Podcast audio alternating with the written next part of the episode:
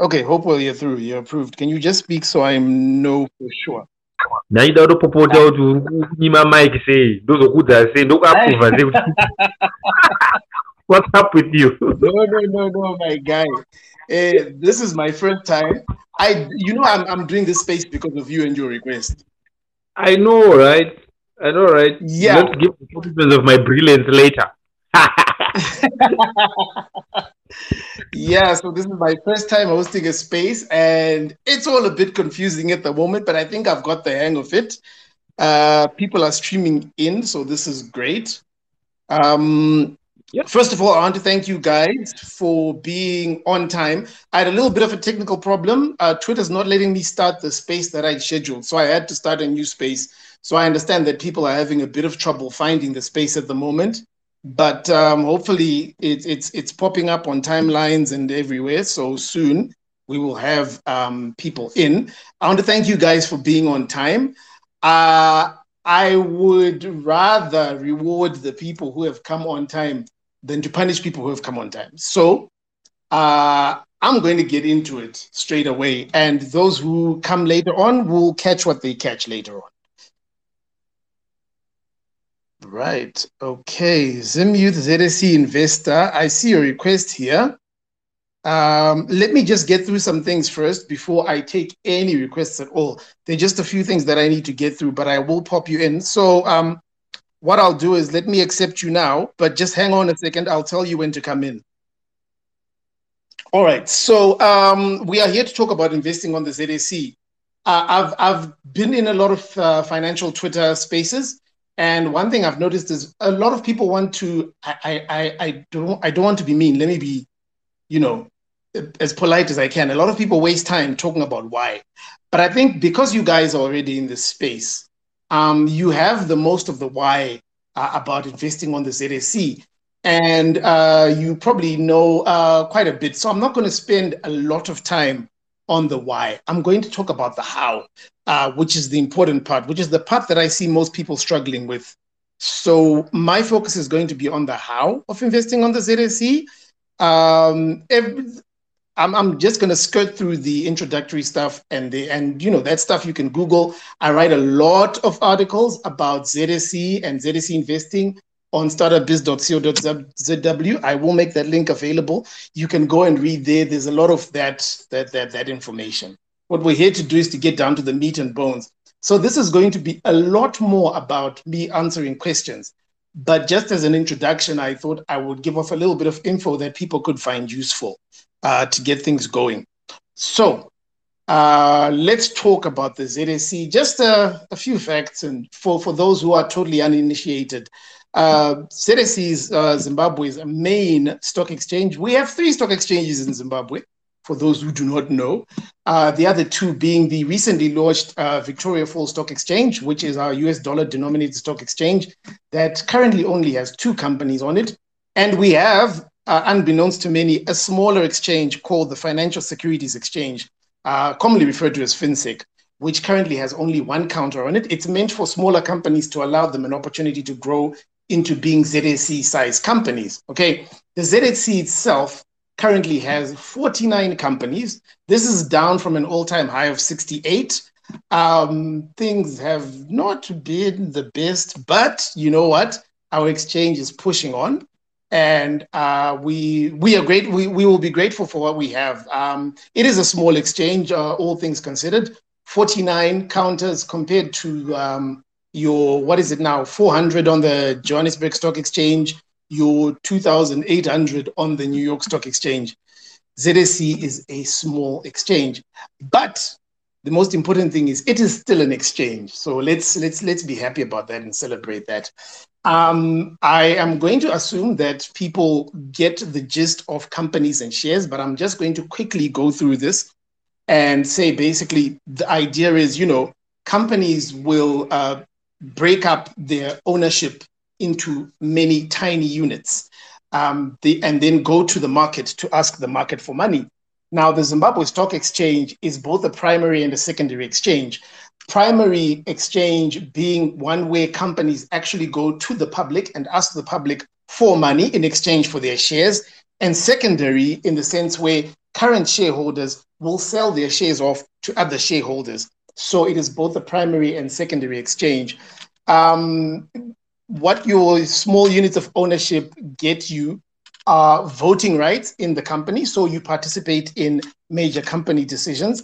And of course, uh, an entitlement to distributions of profits where they do occur. Um, before I go on, I don't want to speak forever. If anybody has a question at this present moment, please request and I will let you ask your question.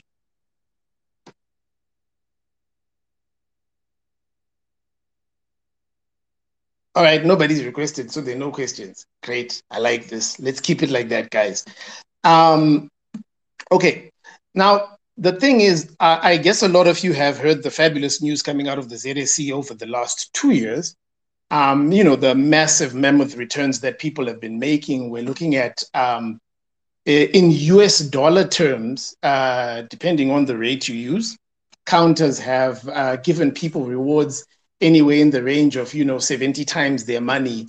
Um, if, if we look at the, the, the current standings uh, this year to date uh, the top earner is giving people is giving people about you know 60 times their money which which is huge. And, and that's in us dollar terms. We're not even talking in zim dollar terms.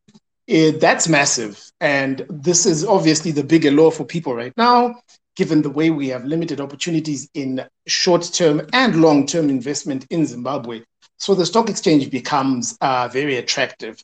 So before we get into the, the, the, the actual how, one thing I want to stress about is figuring out if the ZSE is the right investment for you.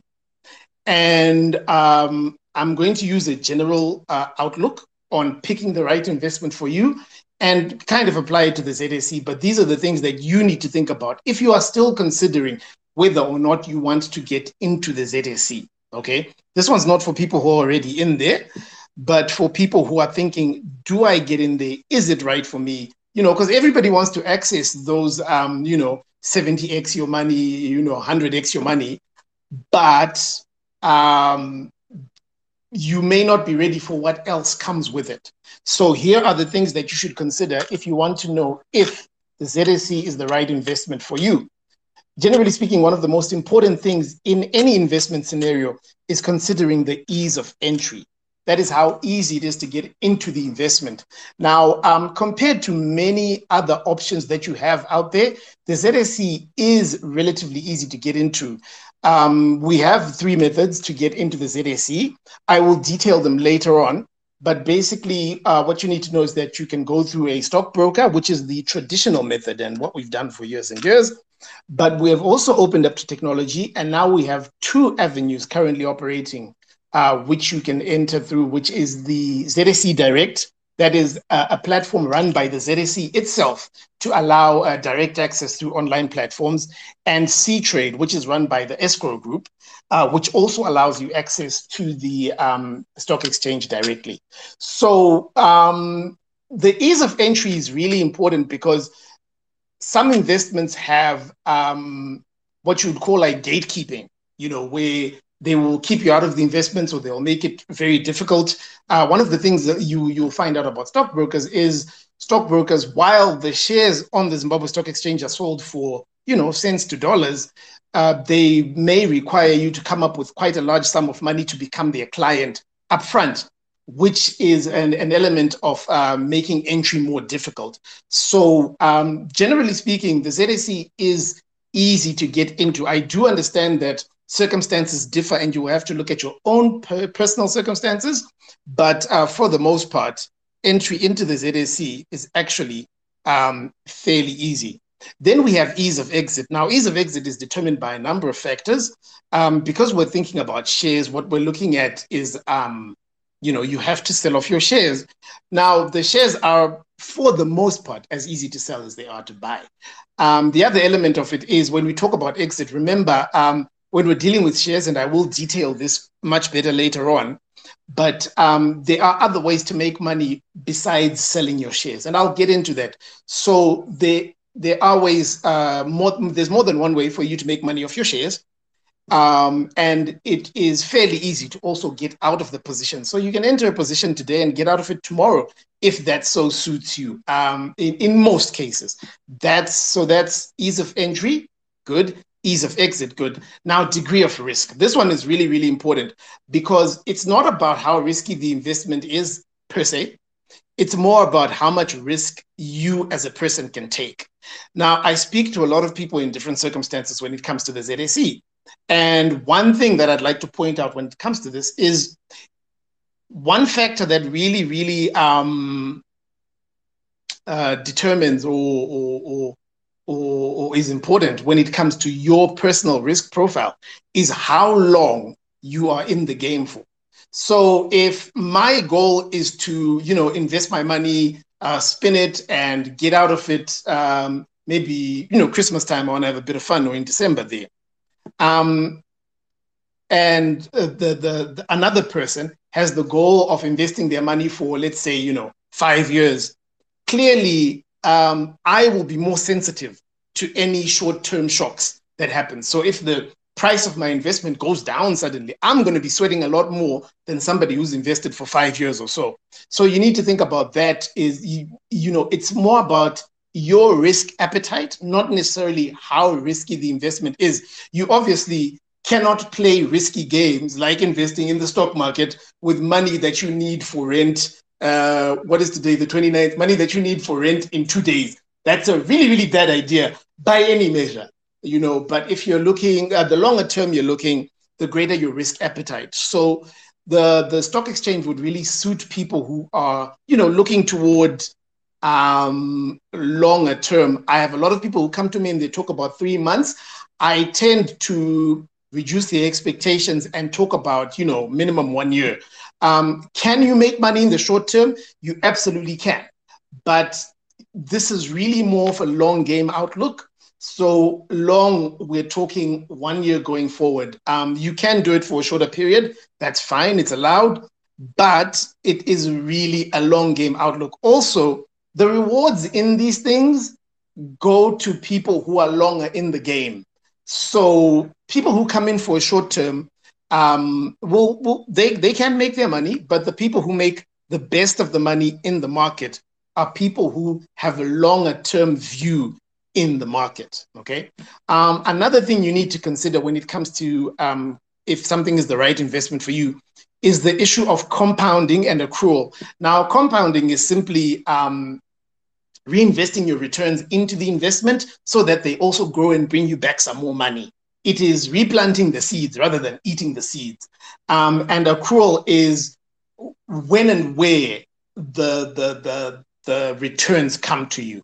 So, for example, uh, you can have an interest-bearing product that has, you know, um, interest that is um, calculated daily, but is only paid to you at the end of the year, which means you'll be getting, you know, your your your let's say your five percent interest calculated daily, but it's only paid to you at the end of the year, which means you can't compound that five percent until the end of the year. You can't put it back. You can't access it until the end of the year. So accrual is also really really important to understand. Now, when it comes to the ZSE, um, your compounding.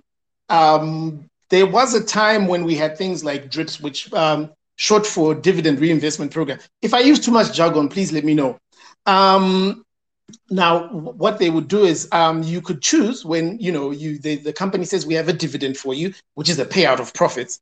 Um, you could choose to say no. Do you know what? Just give me more shares of the company instead of the dividends. Okay, so that would allow you to to automatically compound your returns. Um, as things stand in the market, what we are doing is we are compounding our own returns.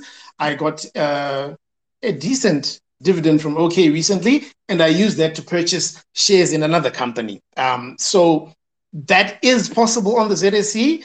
As things stand right now, it is your personal responsibility to make that happen. Nobody's doing that for you. Okay, another thing to consider uh, to know if something is the right investment for you is a vesting period. Vesting period is really, really, really important, guys. Um, what a vesting period basically means is, for example, like a, a, term deposit, where they tell you that we will pay you a certain amount of interest, but you must have your money deposited with us for a year or two years minimum. Okay, that's that's in, in simple terms what a vesting period is. Now, with the ZSE, there are no vesting periods per se. Okay, and I emphasize on the per se. Um, vesting, we spoke about the horizon, like in terms of your outlook when it comes to figuring out if something is right for you, is the right investment for you. And this is where vesting comes in because what you will find, uh, and I'll, I'll go back to this point again, is that the people who get the best rewards in the market are the people who've been in the market for you know longer. It, it, it is just the way it works. So if you are not ready to sit on the money that you plan to invest for you know a year, two years. I mean, look, guys, you can do it for six months. You actually make healthy money in six months with the right decisions. But the fact of the matter is, the the the longer term your outlook, the better your returns are going to be, and that is, I think, in every market. I love the way like um, when we're talking about even the cryptocurrency market, how you know the guys who made a lot of money off crypto are not guys who bought crypto last week. They're guys who bought crypto in 2014 and forgot. You know, they bought Bitcoin in 2014 and they forgot about it. So um, in the vesting period, you've got to look at like, you know, how long does it take to really, really make the sort of returns you want to make? right? ZSE is is killing it right now, and you know, for someone like me who's got a low limit of doubling my money, that's possible in in in in a short period. But you know, uh, I always encourage people to think uh, of at least a year um, going forward. And the final thing is liquidity. Liquidity is simply um, a measure of how quickly you can turn something into cash. And uh, I think through what we've been talking about, you realize that uh, it's very easy for the most part. There are cases where it's difficult, but for most counters on the ZSE, uh, it's very easy to turn your investment into money and you know take it to your bank account and then uh, con- convert it into US dollars uh, through the auction, of course, but convert it into US dollars. Um, so liquidity, um, stock markets are great for that. So uh, just to recap that, how to know if something is the right investment for you, you check the ease of entry, you check the ease of exit, you check the degree of risk, meaning how much risk can you take, you check the ability to compound, and when the benefits are paid, you check the vesting period, how long you have to be in to start getting sensible returns, and you check the liquidity, uh, which is how easily you can turn your investment into cash. Okay. Um, are there any questions at this point? If you have a question, feel free to request. I'll make you a speaker. You can come through. Um, if not, I am going to go ahead into the next section, which I think is the one we're all here for. Uh, the the how, the actual doing of the investing on the ZSE. Alrighty, I don't see any requests, so I'm going to proceed to the methods of getting into the ZSE. Now, as I mentioned before, there are three methods to get yourself who, who was requesting and why are you requesting? Okay. Um, all right, Zim Youth Investor. I'm assuming you've got a question.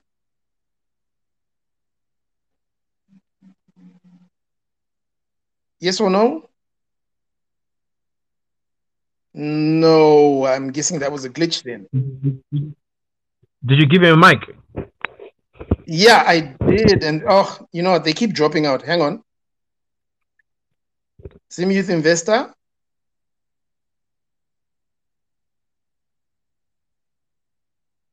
Uh, it seems like they're having network trouble. So they're trying to connect, but it's being a bit iffy. Yeah. All right. Um, okay, let me go ahead into the actual methods. This is the doing part. This is the meat and bones. Uh, this is the part where you record, guys. This is the part where you press record. Now I'm going to speak about the three methods of investing on the ZSE and how to go about it. Um, method number one, I'm going to talk about the, the traditional method, which is through stockbrokers. Okay. Now, uh, the ZSE currently has 18 approved stockbrokers. Until yesterday, we had 19, but one of them was dropped. Um, if you go on the Startup Biz website, www.startupbiz.co.zw, we have a ZSE section, and I recently posted an article that uh, talks a little bit about the well, then 19, but now 18 stockbrokers that are registered with the Zimbabwe Stock Exchange. And it also gives, um, like, at least, you know, a web link for them, or where, where web links are not available, there is access to their phone number. So you can actually talk to these stockbrokers. Now, stockbrokers are the people on the floor. So they are in the market, right? These are the guys who actually go and do the trades. So how it would work is I would take my money, give my money to a stockbroker, and then I would say to a stockbroker, I would like a thousand shares of Econet. Please go and buy them for me. The broker would then take that instruction to the market and ask if anybody's selling a thousand shares of Econet or look if people are selling Econet and then buy it for me. Okay. So um, you can tell already by that description that it involves a lot of steps. The advantages of using stockbrokers um, first of all, they have access to information. They are on the floor, they are on the market. Uh, a lot of brokerage firms also happen to employ analysts, and you know they are obviously looking at the market and getting into data and trying to give good recommendations. Basically, working for their clients to find them the right shares and companies to invest in. Uh, so the stockbrokers will then provide you with this market intelligence or market information as a client of theirs to enable you to make your decisions. They do help you with making smarter moves. And another advantage, they do all the heavy lifting. So you give the broker an instruction once and they get to work on it and they make it happen however they can make it happen. Um, the disadvantage is firstly, they are slow in terms of moving the money. Um, if I wanted, uh, uh like in the example I gave, I would have to send the money to my broker. Um, so that's from my bank account to their bank account. And then after the money has cleared, the broker would then perform the transaction for me. Whereas with uh, the other methods we're going to talk about later on, I can actually send money there pretty much instantly and be transacting pretty much instantly. If for some reason I want to do it, you know, really quickly. Um, secondly, they are, you know, the entry cost. Uh, like I said, brokers can ask you to put up uh, what can only be described as ridiculous amounts of money to actually participate on the market. And, and I think it's a bit um, disingenuous because, you know, we are talking about buying shares that are worth, um, you know, sometimes around a, a, dollar or less, but someone will tell you to stamp up, you know, uh, the equivalent of, uh, you know, 10,000, 15,000 dollars to buy one dollar shares um, I, I, think it's a bit disingenuous, and it's something that we we you know that that should be looked at. But um, such are markets. Not all brokers are the same, of course. Um, so different brokers have different abilities, and you'll find also you know they they they some give better service than others so they, it's not a guarantee that once you've got a broker you've got a good broker there's still a bit of shopping you are lucky that we've only got 18 brokers and uh, it's not very hard to find out who's serious about your money and who's not um, by you know a quick conversation with them or looking at the stuff they do and the activities they get into uh, on the market and in public. So stockbrokers are also a good option if you are based outside of Zimbabwe and you do not have um, a Zimbabwean bank account. This is a situation that I had to deal with, but I will talk about this a bit later on and how I dealt with it. Um, so yeah, with um, with stockbrokers, it's really you know the, the, there's a lot of thinking to do. But I think what really really makes um, brokers an issue at the end of the day because you can work around all the other things, but um, if they're asking you to put up a ridiculous amount of money up front uh, to get into the market that's going to be probably the biggest problem with um, with stockbrokers. Right. Then we move on to the digital methods. Now I'm going to combine these two because they are not very different. Um, first of all, we have ZSE Direct. Now ZSE Direct is a web only, so you can only access this through your web browser, but that's on any device that can access a web browser. You can uh, you can trade shares through ZSE Direct. So the way this would work is you deposit money into your ZSE Direct account from your bank account, and from there, via your, your, your web browser, you are calling the shots. So you are saying, I want a thousand shares of Econet, and you're actually making a request to the market for a thousand shares of Econet. Um, it's all in your hands, you know. Um, then we look at C Trade. C Trade is the other one uh, that that is the online option. Now with C Trade, you have the web, but you also have Android app, iOS app, and if you ever needed USSD um, participation, you know, USSD master one two chi hash, you can do that. So um, Ctrade really, and it was the first digital platform that we had. So Ctrade really blew it up. They, they really blew the market wide open um, in terms of access because when we work on um, these online platforms, the you only have a few requirements. Um, realistically, only two requirements that you have to meet. So unlike brokers who are asking you to stamp up, you know, ten thousand, fifteen thousand dollars, um, with with trade and ZSE Direct, the only things you have to make sure of is that first of all, your transactions are in lots of a hundred. So I cannot buy 50 shares. I cannot buy 101 shares.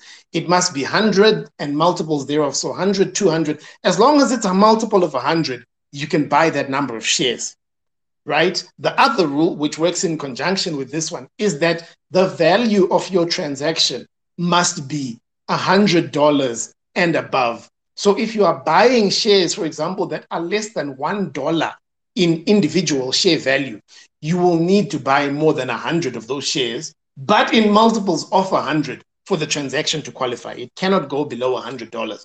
Works the same for ZSE Direct and C Trade.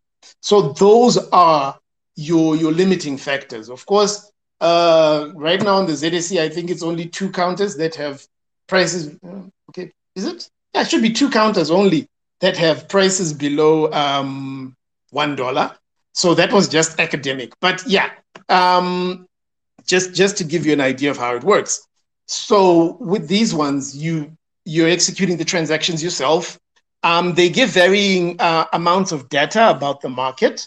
So ZSE Direct will also uh, show you current prices as they change in real, well, a minute delay, but they say real time. What's the difference, right? Um, and we'll, we'll also give you what they call market depth. Now, market depth, in simple terms, is letting you know the top 10 and when we say top 10, we mean by price. So the top 10 buy orders in the market, people who are looking to buy shares, what they what, what the prices they are offering and the quantities they want to buy. And also the top 10 sell orders. So people who are looking to sell shares, how many shares they are selling and um, what price they are selling at. That is very useful when you want to buy because um, you need to know where the market is at. To, I hope I'll be able to explain this a bit better later on. But right now, what I'll say to you is, for example, maybe I have a company that I really think is going to do amazing stuff in the future. And for me, the value of those shares, because I'm future focused, is higher than what the market is currently asking for for them. Of course, I would have no problem buying at a dollar when the market is saying 50 cents. But it would be really good for me to know that the market is saying 50 cents and I can double my buy. So that's where ZSE Direct really uh, brings an advantage. Ctrade um, has data that is delayed by anything from 15 minutes to 30 minutes. Um, they do show you the total. So instead of showing you the top 10, they will show you the total number of shares in the market that are being sold and the total number of shares in the market that are being bought and give you a price that is um, effective for for for that particular share. Um, I know I'm setting you up right now to think if you are thinking of going directly, do you use C Trade or ZSE Direct? Um, I have an article on this, startup www.startupbiz.co.zw, which compares ZSE Direct and Ctrade. Um, my advice to you is both of them are free to register on. Um, I prefer C Trade's transacting methods currently. Um, and that has a lot to do with the way ZSE Direct handles your money. So, if, for example, on, on ZSE Direct, and they're fixing this, they haven't fully fixed it yet. Um, but on ZSE Direct, up to last week, if you sold shares, um, when you sell shares, the money would go back to my my normal bank account, and I would be charged banking charge, the, the a withdrawal fee on that money um, you know, when if what I wanted to do was to actually sell these shares to buy other shares, that becomes a disadvantage because I'm losing money on the sale. Um, and and you know I don't have a choice in the matter. Now they fixed that, and currently for their sell orders, the money is now held in a ZSE Direct account. Um, now, if we switch over to Ctrade, C Trade has always had the trading account. So when you sell shares, the money goes immediately into your account, your Ctrade account, not your bank account. So you're not charged a withdrawal. You can immediately on the spot use that money to buy other shares. And when you sell on, when you um, buy on Ctrade, you can buy something today and sell it the same day. Whereas uh, ZSE Direct, that is not currently possible. They are working on it and they've been working diligently. So um, just some things to consider. I would rather use Ctrade because I feel it's it's it transacts better. But you cannot deny the the the, the value that ZSE Direct also brings. And since both are free to sign up using the same information, guys, sign up for both. That's my advice. Um, oh, someone was requesting, and now they're gone. I was gonna open up for that question. Um, all right before we move on to the next thing, does anyone have any questions about the, the house? So brokers, ZSE Direct, Ctrade, are there any questions related to that? If you do have a question, just request. I'll let you pop in. Hopefully it's something I can answer uh, without using too much jargon. All right, I see no requests, which leads me to believe that I'm doing a very good job uh, if people are not asking questions, I must be nailing it, eh? okay, all right, all right. Just to make sure you don't keep yourself pumping yourself, let me ask you a question then. yeah, yes, my guy. Yes, go ahead. Um, I, I, I think I thought you can you highlight a bit in terms of um um um probably the aspect of uh, the registration process. Okay. Could be, there's only a need probably of an email address probably an ID and also a bank account, I guess. Right. Thank you, man. See, this is this is why I, I keep people like you in here. Techno, I'm I'm bringing you up next. I'm gonna approve your request now. Let me just answer this question, and then you can go ahead and speak. Uh, okay. So when it comes to the registration process, um, what you will need is an ID. Uh, you will need a bank account. Um, you may need proof of residence. Okay. Um, so this is for both ZSE Direct and Ctrade. They they work in pretty much similar ways. Um, you the registration process on C Trade will take around about four days. Um, on ZSE Direct, you might expect up to maybe a week, uh, a week of working days. So you know, just let's let's call it two weeks, uh, basically. But yeah, it's it's very simple registration process all of it done online. You may be required to fill out an extra form when you are registering with um, ZSE Direct. And that depends on the broker you choose. Um, when you're working through the online methods, what you need to understand is you are still going to work through the stock brokers. They are still going to go on the floor to represent you. Um, the one difference comes in that C trade, you can choose your broker on a per transaction basis. So I can choose one broker for this transaction and I can choose another broker for the next transaction. With ZSE Direct, they're locking you into a broker. And so you will need to register for a central securities depository account, which is basically where they keep a record of what you own and what you, well, not what you owe, but rather what you own, basically.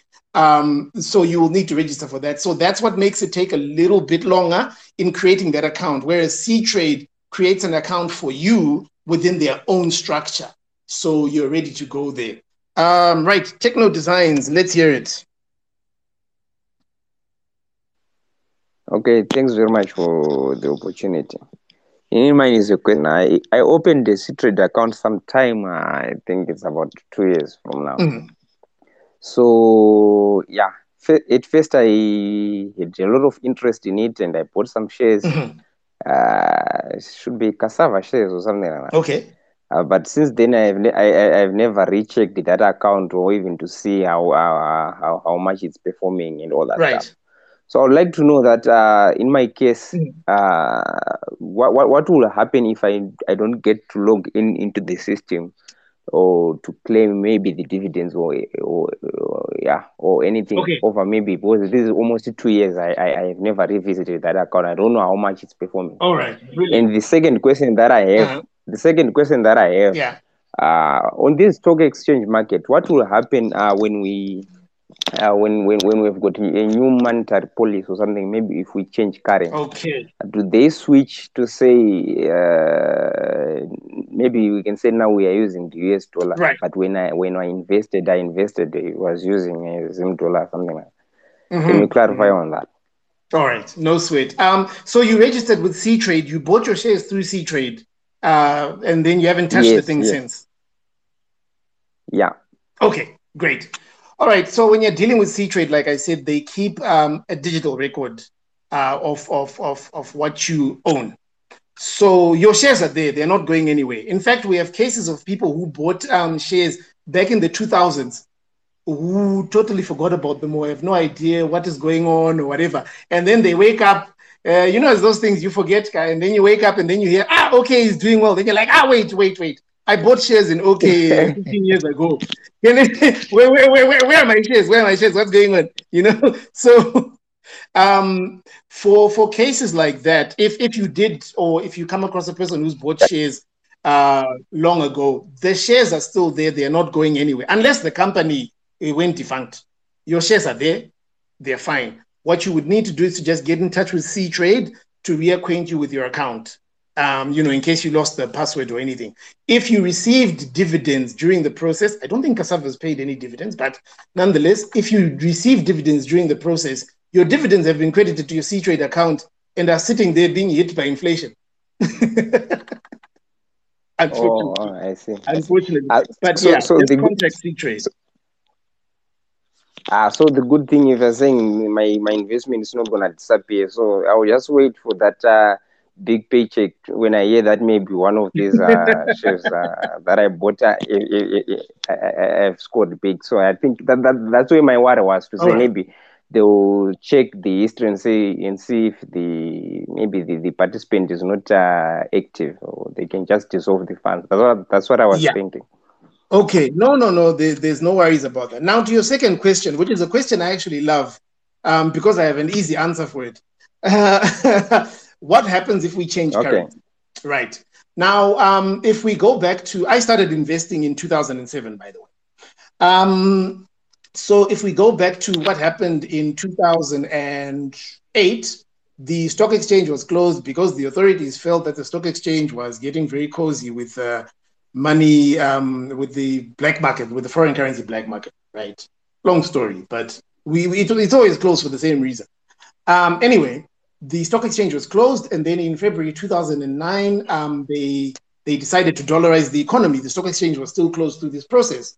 Now, when we restarted the stock exchange in 2009, uh, shares were reset, okay, because there was no way to. Well, I mean, there was a way, but it was going to be extremely excessive to to divide your shares at. I think it was one US dollar to 145 million was a trillion Zim dollars. So it was ridiculous anyway, at any rate. So what they did was a reset and they allowed, uh, so you still owned your shares, but there was a reset and they allowed people to find prices for the shares, uh, which led to the US dollar pricing that we found in 2009 and, you know, carried on 2000 and uh, it peaked, I think it was in 2013. So I like to look at the past because it's concrete and we know exactly what happened. This is not a guarantee that that is what would happen if we do it another way around, but I'm fairly confident that we don't usually change the way we deal with things. So you'll probably find that you will go through the same process again. There will be a reset or some sort of price discovery to find the new value of the shares.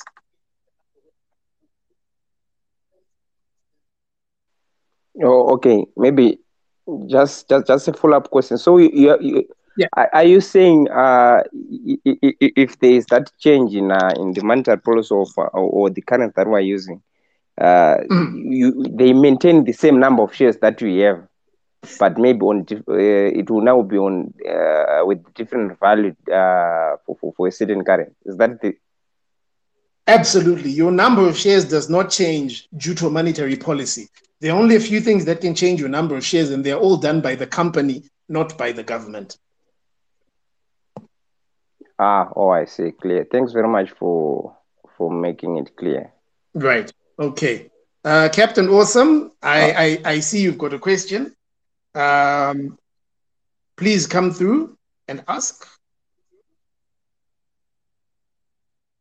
Or if you've stepped away from your phone,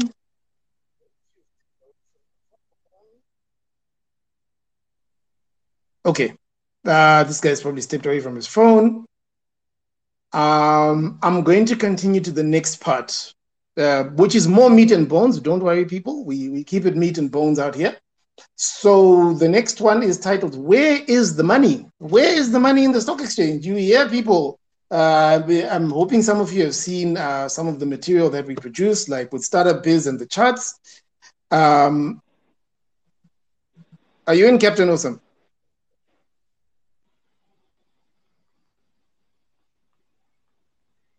Okay. Um, so let me just get through this section, then we'll, then then you can ask a question if you have one.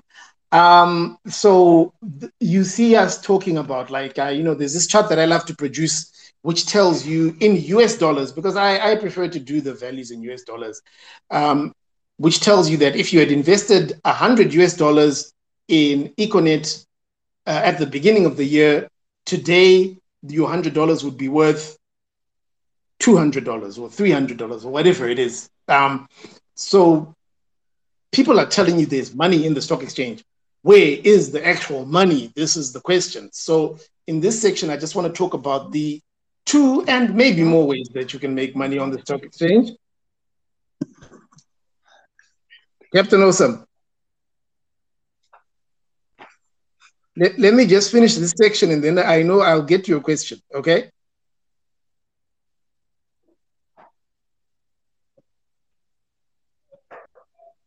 All right, I hope you heard me. Um, right, so there are two and maybe more ways that you can make money on the stock exchange, but there are two big ones to think about, right?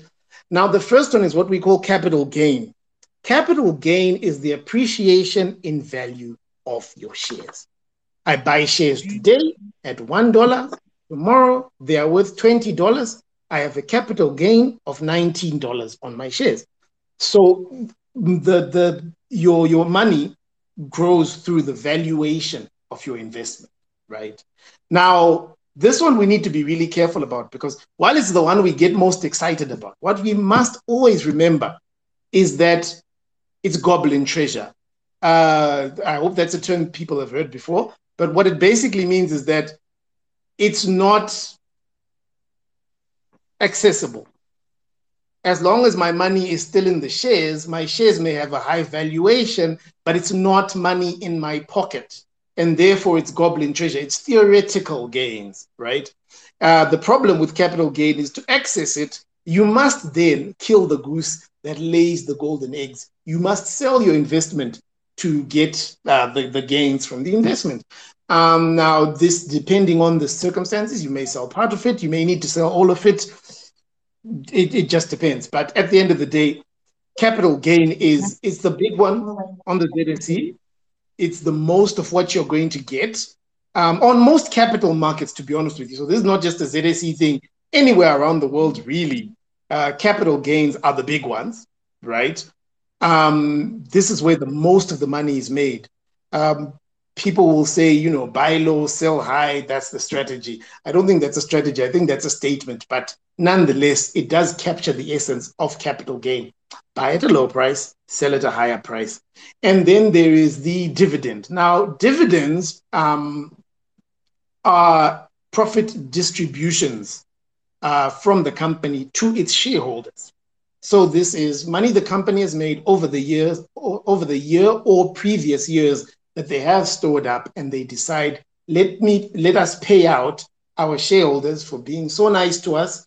Uh, because remember, shareholding is not entirely passive you are also voting at annual general meetings and you have shareholder power. Um, so the company, the, the management, to be exact, may feel like saying thank you for not being a nuisance uh, this year. Here's money for you. Um, you know, uh, the we we've just come out of uh, well, we're just at the end of uh, quite a big dividend month. If you are holding the right companies, um, okay, Zimbabwe paid a dividend, uh, Delta paid a dividend, Zimre paid a dividend. Uh, a few other companies dropped dividends uh, during the month. Um, now, the reality of the dividend game is I would I always tell people not to get overly excited about the dividend game. Um, this is because while the dividends do come, they tend to be very small. And I don't just, of course, they're very small because I'm investing small money, right? So if I invest $100, I mean, well, you know, what do I expect to get back in dividends? Um, but also uh, in the sense that as a percentage, now, there's what we call the dividend yield, which is where you take the dividend a company has paid out and you divide that dividend by the price of the shares in the market at the time. So this basically says for you to get $1 of dividend, how many dollars of investing must you do? Okay. Now, uh, in Zimbabwe, a high dividend yield is 3%. Uh, that, in fact, that's, that's, that's like ridiculously high in Zimbabwe, the average dividend yield is playing around about 1.5%. Uh, might be a little bit lower than that. Uh, I, would have to recalculate it. But yeah, you're playing it somewhere around 1.1.6, 1.6, 1.7%, somewhere there. And if you think about that, that means that if you take a thousand Zim dollars uh, you what what is what is 1.5 percent of a thousand Zim dollars? It's 150 Zim dollars. So uh, clearly, um, the dividend game. You would think that the dividend game favors people who invest bigger amounts, but the reality is 1.5 percent is always going to be 1.5 percent. So you know, as 1.5 percent of uh, a thousand is only 150. 1.5 percent of um, oh, sorry, uh, is, is only 15 rather, sorry. 1.5% uh, of 10,000 is only 150. So realistically, the dividend game is, you know, not that rewarding. Even if you put up a milli, it's still 1.5%. What I will say though is that dividends are always a good sign of either how the company has been performing. So it has the money to distribute from its profits in current or previous years. But it is also an indicator of how the company treats its shareholders. Now, it's, it's not to say that if a company is not paying dividends, they hate their shareholders. No. But it does show, uh, for example, um, I will not mention too many company names during this presentation because I don't want to obviously seem like I'm advocating for, for certain investments. But there's a, a company out there that has a consistent policy of paying out 40%, around about 40% of its annual profits as dividends. Now, um, you look at that and you say, oh, okay, these guys absolutely love the investors and they love to reward them for being with the company. So, those are your two main ways of making money with shares that we currently have available in Zimbabwe. Capital gain, this is the growth in the value of your investment. And then there is dividend, which is profit distribution made by the company to owners of the shares or the shareholders. Uh, right. Any questions before I go into the next topic? This is, it's about to get fun. If it hasn't been fun already, that is, because I, I think it's fun. I'm enjoying. All right. I see no requests. I'm going to assume there are no questions at this juncture. Um, so the next section um, is going to be about picking the right shares for you. If you're a notebook person, this is where you bring out the notebook. Um, right. So you've managed to register, you've put money in there. Now you want to know what to buy. I have here, what is this? Five tips. There's a, I mean, you need a lot more than five tips, but these five tips will get your head in the right space to start with. Tip number one is to know why you are there. Okay. Now, when I say know why you are there, um, it is perfectly acceptable to want to make short term money. While I will not always encourage people to make short term money, it is perfectly acceptable. And just for the record, before somebody comes out there and calls me a hypocrite, because I see people who know me in this space, I do also make short term money uh, on the stock exchange. Okay. So decide why you are there and know why you are there. So this is first of all internal. You have to look at yourself and understand what you are doing there, why you are doing it. Um, look, some people are investing for their retirement. That's great.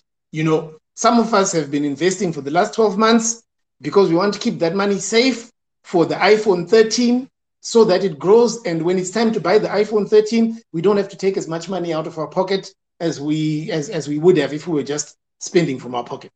Some people are saving up for Christmas and you know holidays. Some it, it's it's different with everyone. So I would encourage you to look at why you are there, because that is going to be the thing that is most important and informs you the most. That's number one. Number two, this one is more for people who are long term, but it is also useful to people who want to play the short term game. And one thing I would encourage you to do is to buy good businesses. Okay. Now, a lot of people will tell you buy companies you know, buy companies with products you use, buy companies that people use every day. Nonsense. But why I say nonsense is simply because we need to be honest with each other about where we are we do not use a lot of our service providers. Uh, and I'm not I'm not speaking about anyone in particular. I'm just this is just in general. We do not use a lot of our um, service providers out of choice. We are forced into it. This is the nature of the environment we're living in. So using that as a measure, I don't think is good enough. What you want to do is to buy good businesses, businesses which um, have good outlook. Now, when I say good outlook, it's very important when I say good businesses and good outlook, I'm not talking about businesses where you love to spend your money. Where you love to spend your money is great. That's good for you. What's important when it comes to looking at a good business, there are two things that I will say to you always check this out. Number one, can the business sell more of their products to existing customers? Okay.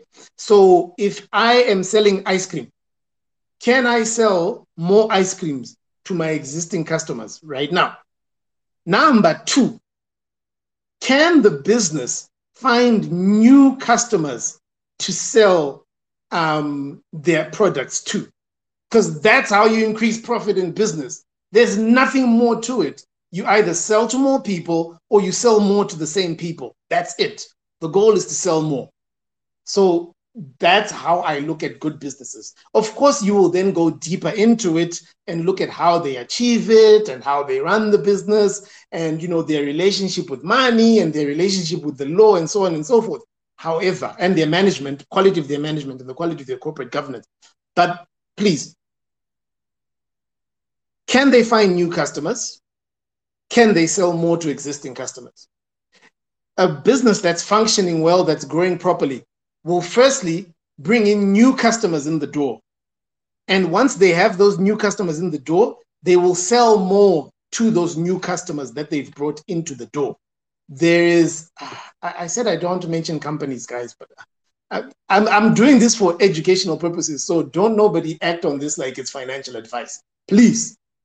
Simbisa Brands, for example, um, announced that in the, this year, I think they will achieve it this year, though COVID has kind of hit them, but they want to open 45 new outlets. Now, you have to think about this and say that uh, an a food court, a food court uh, with Simbisa brands has, I think it's five, five or six um, shops in it.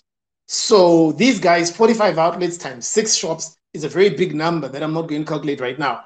But that's more opportunities to find new customers in areas that they previously were not located and to sell products to those new customers and hopefully create strong relationships with those new customers and sell more to them. That's the sort of thing you're looking for when I say a good business. You know, there's another example which I like, um, Cafca.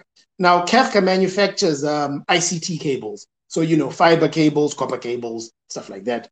Now, um, in 2019, Cafca really suffered from um, from uh, load shedding. Yes, our best friend, right? And so the guys at Cafca made a decision, and they're like, we can't keep complaining about Magetsi. And clearly, the people who are supposed to do something about Magetsi don't have the capacity to do something about Magetsi right now. electricity. Sorry, I'm saying Magezi. Sorry, guys. Um, so Cafca's decision was we are going to work double and triple shifts, whatever it takes. And what we're going to do is we're going to build up um, inventory with six months of, of our, our order book. So if people order five tons per month, we're going to build up enough to supply 30 tons, enough stock of 30 tons, which is six months. And then we'll start producing towards that. Now, that resulted in the shooting up of Cafca's price like crazy. This is because investors looked at it and said, well, that's predictable revenue. Because where Cafca was having problems with power cuts affecting their supply orders for tomorrow or the day after, now Cafca was saying, if you switch off the electricity for six months, we will still be able to meet all our orders. We will start worrying after six months and one day. Okay, that's good business right there. Um, okay, Nyasha Brian. Did you just? And then he dropped. Oh, he had a question, but he dropped. All right. Um, so buy good businesses, guys. Assess the businesses. And you assess good businesses in terms of, first of all, their corporate governance. Do they have rules or are they just a lawless bunch of people who are always having boardroom squabbles and boardroom fights? Are they reliable to report information when they're supposed to? Do they have predictable revenue? These are the things that make good good businesses, right? Um, the the next part, the next tip for picking the right shares is to know the business. Now, I'm not completely against people who throw money into companies they don't know. The reason why I advocate for knowing the companies and the businesses that you invest in is because there's a lot of noise in, in stock markets in markets in general, but there's a lot of noise out there. And Zimbabwe also has what we call information asymmetry, um, where information doesn't flow equally to every single member of the country. Okay, so some people have better access to information than others, which and information is is, is what stock markets are built on. Now, um, what I what I advise in this regard is know the businesses you invest in. People say invest in what you know. I say put turn that the other way around. Know what you invest in. Okay. So get out there, do the research, know the company, know how their business works, know what affects them, know what doesn't affect them, know their relationships, know what could possibly be a problem for them. Um, I'll give you a quick example of uh, two weeks ago when we had the um, the noise here in South Africa, and you had a lot of people uh, get excited uh, initially because they were like, oh, so um, with with with the noise in South Africa and you know um, products not being available um, from South Africa, as we usually import a lot of products, it's going to give a lot more space for locally manufactured uh, products to to dominate on the store shelves. Yes, but we also get a lot of raw materials from South Africa. So what happens to companies that locally produce but rely on raw materials from South Africa? they suffer as well. So you need to know what the businesses you invest in. And I suggest you get deep within them. And uh, this comes to my next point, number four, which is focus. Now, the ZSE is a small exchange, as I said, 49 companies and one little ETF. I'll talk about the ETF a little bit later on. Uh, 49 companies is not much. However, um, you have to understand the market you're working in. In Zimbabwe, the market is dominated by what we call institutional investors. So these are investment companies and professional investors and you know sophisticated investors. Now they use analysts. Now um, I, I, I should have said this in the intro, guys. I studied finance. I worked in finance, and I currently work in accounting. Um, but what you have are financial analysts. So in in a stock brokerage firm, for example, you can have one person whose only job is to understand everything about the company. And, you know, to, to such an extent that uh, if the boss, okay, this is a joke, don't take this seriously, guys. If the boss walks in and says, Tafazo, how many cars were bought at uh, Delta last year? 45, boss. You know, what, what I'm trying to express here is that analysts know these companies deeply. And if you are working by yourself, for yourself on this information, you cannot hope to beat the analysts on every single count on the ZSE. What you can do is use the principle of focus. Now, uh, you look at it in different perspectives for different people and different abilities. Um, I recommend focusing on somewhere between five and 15 companies. Um, I normally focus on 10 plus two. So there are 10 companies that I consider my absolute bedrock long term investments. Once money goes into them, it's not coming out. I love those companies. They've done good things for me. And then I will have a plus two. Plus two are companies that are the flavor of the moment. Um, you know, but I, I can encourage you to go up to 15. Um, but what I'm trying to say is understand these companies, okay? Understand what they're about, read the financial report, read all their updates.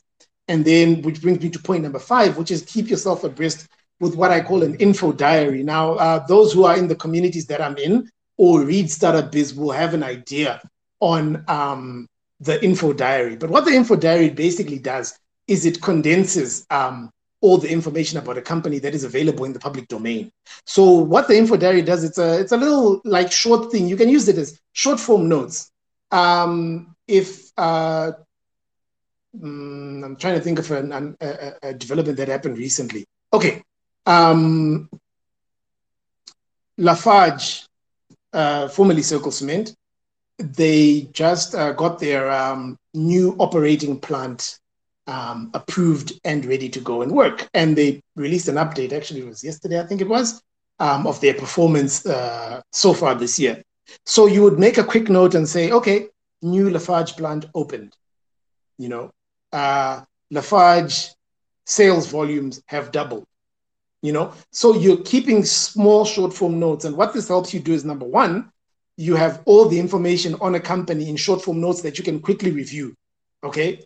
Number two, um, it also helps you have a complete overview. So when new information comes in, for example, like um, when you then hear that Lafarge builds their first 3D printed house, then you'll be like, oh yeah, but these guys, they they they have that thing where they installed that new plant and now look they're building their first 3d printed house you know and you can also take note of price movements in there because price movements are also very important oh, the price went up today, the price went down today. But what this basically does is, is give you, it gives you the advantage of knowing as much about a company as possible. This is important because you want to know what affects it, when it is affected, and and you know what to react to and what not to react to. There's a lot of noise in the market, guys. Every day somebody's telling you to buy something, sell something, ignore something. They're telling you this is trash. Uh, those who are in the startup biz WhatsApp groups will will know that we have um, what we call violence competitions, where you know there are people who are emotionally attached to particular counters. Uh, I won't name mine, but there are people who are emotionally attached to particular counters, and we have fun and come at each other on a daily basis, and you know attack this person's counter and that person's counter. But uh, all, all this to say that there's a lot of noise in the market, and if you don't understand the company, you won't know what to react to and what not to react to. So a diary will help you understand this. Um, if you would, I, I, think, how can I do this best? Um, I've, I've got it written down anyway, the diary method. So what I can do is anyone who's interested in the diary can just DM me. And what I'll do from there is I will actually um, just send you the, the was it's just, it's just a little note, but it, it explains, um, you know, the workings of a diary, um, the workings of a stock diary for, for those people who, who want to know how to do it. Okay. Uh, right, right. Okay, the questions are coming in. Um, and yeah, so that's the principle of focus, keep an info diary. So picking the right shares, here are my tips. Number one, decide why you are there. Okay, number two, buy good businesses. Number three, know the businesses. Number four, use the principle of focus. Focus on a small number of companies, know more about them than most other people. And number five, use an info diary to organize this information. Okay. Now, uh, I've got questions coming in from the DM. So I'm just going to answer these questions uh, before we. Ah, Cameron Poe is asking me, how can I best spread 500 USD on the ZSE as a start? Uh, tip number one is to give 100 of it to me that that would be the best thing you can do for yourself on the ZSE. Just give give a hundred to me. Um, that's that's the best tip. No, no, no. I'm I'm not I'm not here to um, tell people what to do with their money. Please we can have this as a private conversation and i can what i like to do when people ask me these questions is i can tell you what i'm buying and why i'm buying it and then you can decide if my why matches your why okay? So that's that's as far as i'll go with this. I'll happily reply you in private cameron poe. Um, and then okay there's a question here from pro murakata. Okay thanks for having the space. Wanted to ask options to have as a zimbo based outside the country? Right thank you because i totally forgot about this. Uh, right. Look, uh, to Murakata and anybody else who is out there uh, outside of Zim, guys, um, get a Zimbabwean bank account. This is very important because if you're going to use methods like um, ZSE Direct and C-Trade, the issue of third-party deposits, I've suffered for it, is very, very uh, it's frowned upon. They don't want deposits being made in other people's names into your account get a um, Zimbabwean bank account. Now, I struggled with this for a while. I talked to every single bank in Zimbabwe. Uh, only one bank responded to me when I did this. Uh, they did come through with the account. That is Steward Bank. Now, get me right. Steward Bank has tons of problems, right? But it is still the best way for me to do this. And that's how I've been doing it. So you can apply for the account via email. You can operate the account via app or email, um, and it, it, you know, they'll they'll get the business done for you. So if you are outside Zim looking to invest on the ZSE, which is done in Zim dollars, um, best thing you can do for yourself is get um, a, an account with Steward Bank, a diaspora account. Very very easy to apply for. It's just a quick process, email form. Uh, what you will need is proof of residence, copy of your ID, um, proof of residence can be like a utility bill, a house lease, or anything like that. Um, they'll process for you. They do both. Uh, I, I don't know why I'm saying this. They do both USD and ZWD accounts, but uh, obviously we're looking for the Zim dollar account to be able to invest on the stock exchange.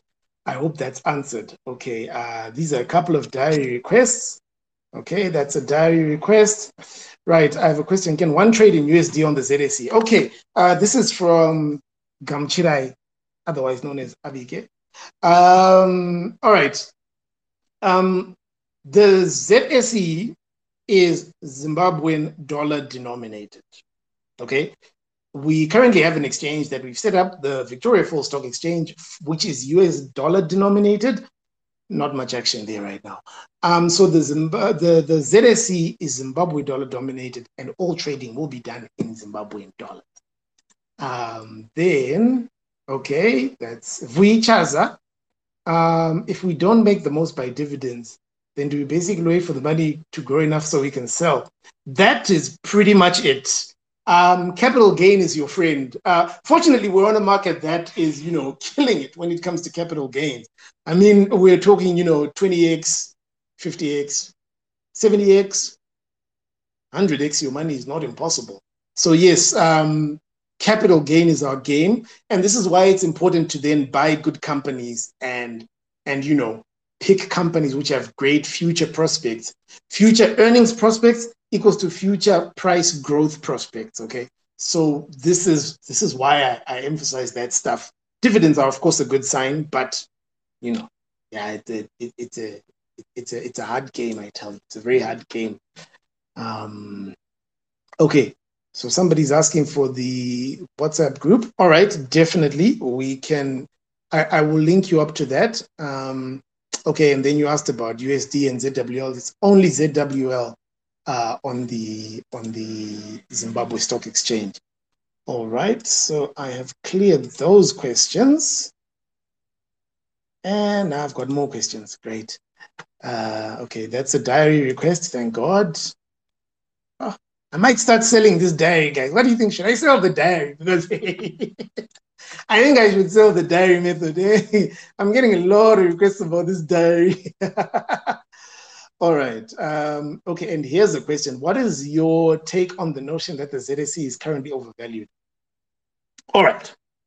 Now, uh, just for those who don't know, there is a lot of thinking going around that the ZSE is overvalued, as in there is too much money on the ZSE right now.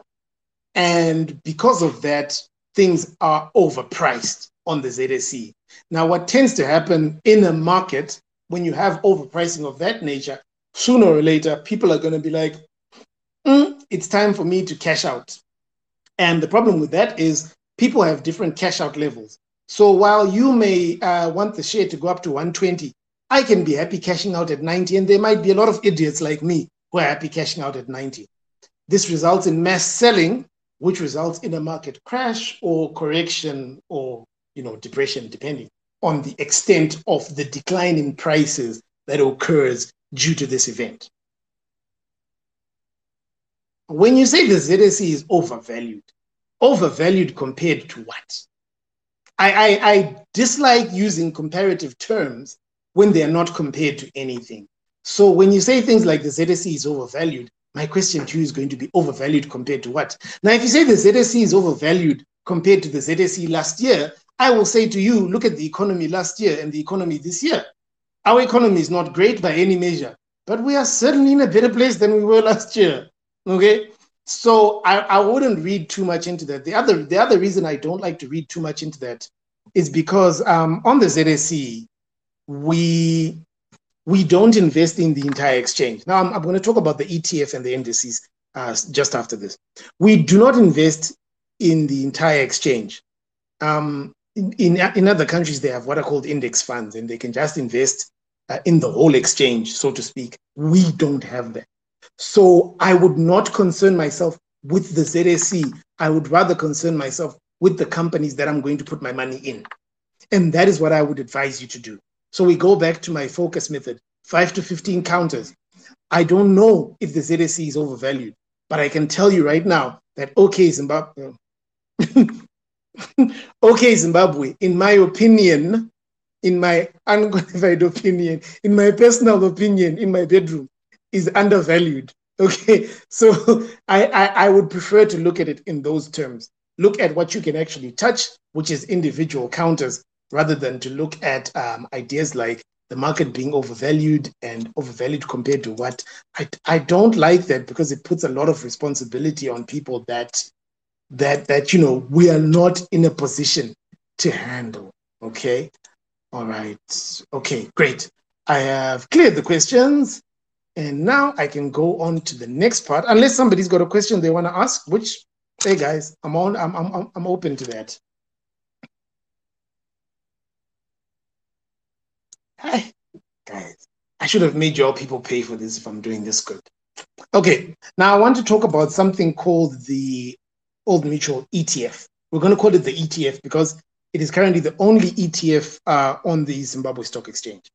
Now, an ETF is a fund, right, that invests in a particular asset or group of assets or whatever, right? Um, now, the ETF that we have in Zimbabwe, the one that we have right now, is called the Old Mutual ZSE Top 10 ETF. And that's why we're calling it ETF JET, because that's a long name. Um, so this one is based on the top 10 companies in Zimbabwe. Now we have what we call indices, just to give you a bit of a, a, a quick, quick understanding. Indices group um, companies by certain things such as their size, their industry. There's so many ways of looking at it. We have so many indices in Zimbabwe. One of the indices we have is the top 10. So this is the ZSE top 10. It is the top 10 companies in Zimbabwe based on their size. So this is the value of the company on the stock market, not out there, but the value of the company on the stock market. So the top 10 ETF creates a fund. They put together, let's say, $10 million for the sake of argument. They invest all of that $10 million in the top 10 in the same distribution as the top 10 is in its natural size. So, for example, if uh, number one, if the number one counter, which happens to be Delta, the biggest company in Zimbabwe right now, is 10% of the top 10, then they put 10% of the money in Delta. So what they do is they mirror the top 10 as it is. Okay. And um, then they take the ownership of that fund and break it down into many tiny units. Okay. And then these units are traded on the stock exchange the same way that shares are traded. Exchange traded fund. It is a fund that is traded on the exchange. This fund invests in the top 10 companies in Zimbabwe in the proportion of their size in the top 10. This is the top 10 companies based on their size, right? The ETF is new. It was launched on the 4th of January this year. Um, it is useful. Okay, I, I don't want to be, I don't want people to go saying, hey, KG was like, do you get into the ETF, get into the ETF. KG didn't say get into the ETF. What KG says is, if you are new to the stock exchange and you do not know the top 10 companies in Zimbabwe, for example, the ETF is for you. Okay. If you know the top 10, you know what? You're beyond it. Just do your thing by yourself. But if you don't know the top 10 companies in Zimbabwe, the ETF is for you. If you're new to the market, the ETF is for you. If you're still trying to figure things out, the ETF is for you. Okay. The reason why I say the ETF is for you is because you have to understand how the top 10 ETF is made, right? And uh, I do invest um, also outside of Zimbabwe. And all of my investing outside of Zimbabwe is in ETFs, right? Now, um, the reason why I recommend this top 10 ETF is because of the way it works. So it is based on the top 10 companies by size. Now, the size of a company is calculated by the number of shares that the company has on the market multiplied by the price of the shares. Now, as I explained earlier on, the number of shares in a company is not going to change uh, except for by a few methods. And those few methods, um, even if they do occur, would actually change the price of the, of the, of the, of the, of the company, of the shares. So with the top 10 ETF, the variable that that that that that determines whether or not a company goes into the top 10 is the price. That is to say, if a company starts performing poorly, its price is going to drop, meaning that its market capitalization, i.e., its size on the market, is going to drop, meaning that it will fall out of the top 10 and be replaced by a company that is performing well and has a growing price, which will come into the top 10. So your top 10 is guaranteed to have the best performing companies in terms of their share price.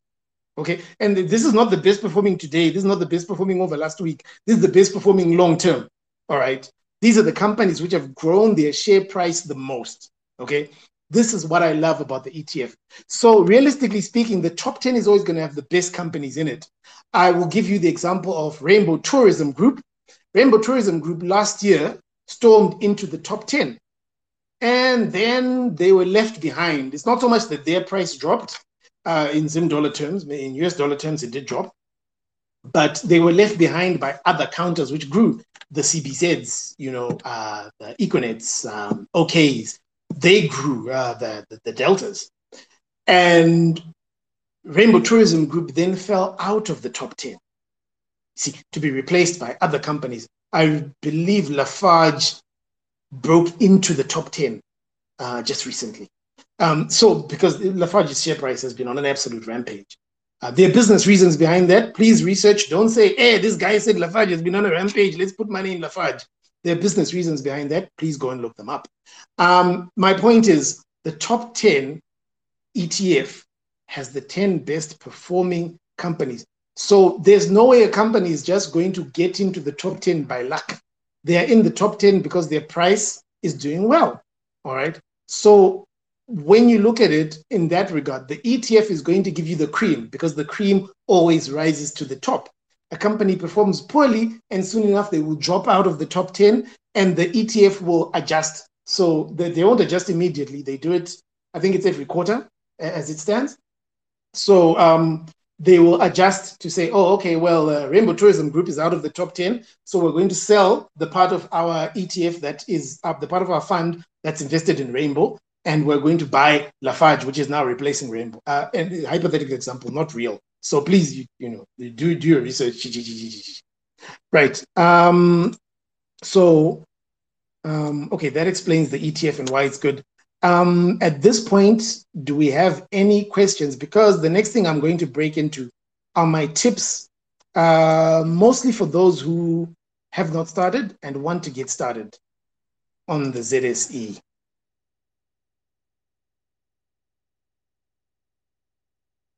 Guys, you guys are such a good class. No, like seriously, you're such a good class. my gosh.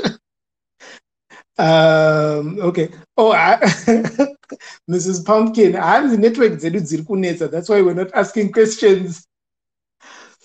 Right. Okay. Uh, masterclass from Pombi Optimus Bay. You know what? Masterclass is coming. Um, okay. There's a question here about the ETF.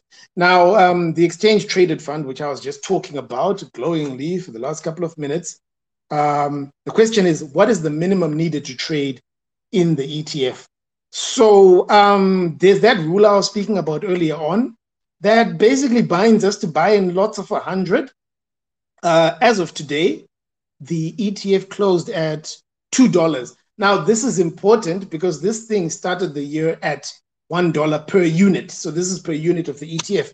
Today it closed at $2. So if you had somehow managed to sneak yourself into the ETF on the 4th of January at $1, uh, your money, however much money you would have put in, would have doubled at this point. And we have just finished the seventh month of the year.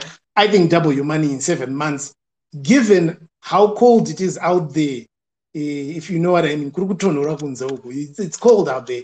That's actually not bad. Um, so you're looking at 100 units at $2 a unit. So you're looking at starting from $200. However, remember that it's not a by force matter. And what I mean by this is you are buying from other people on the market. So in order to get um, someone to sell to you, you have to provide, um, first of all, a price they want, and secondly, a quantity they want to let go of. So we need to really be careful about this. It's, it's not a by force matter way just because you're buying, people are going to sell. No, people sell for their reasons. So if you convince me with your price to let go 500 of my shares for you, great. But the market doesn't do what you want it to do. The market does what it does. Okay. And we, we are at the mercy of the market. Um, I have a request here. Uh, I believe it's Ishonesu. Okay, go ahead and ask your question, please.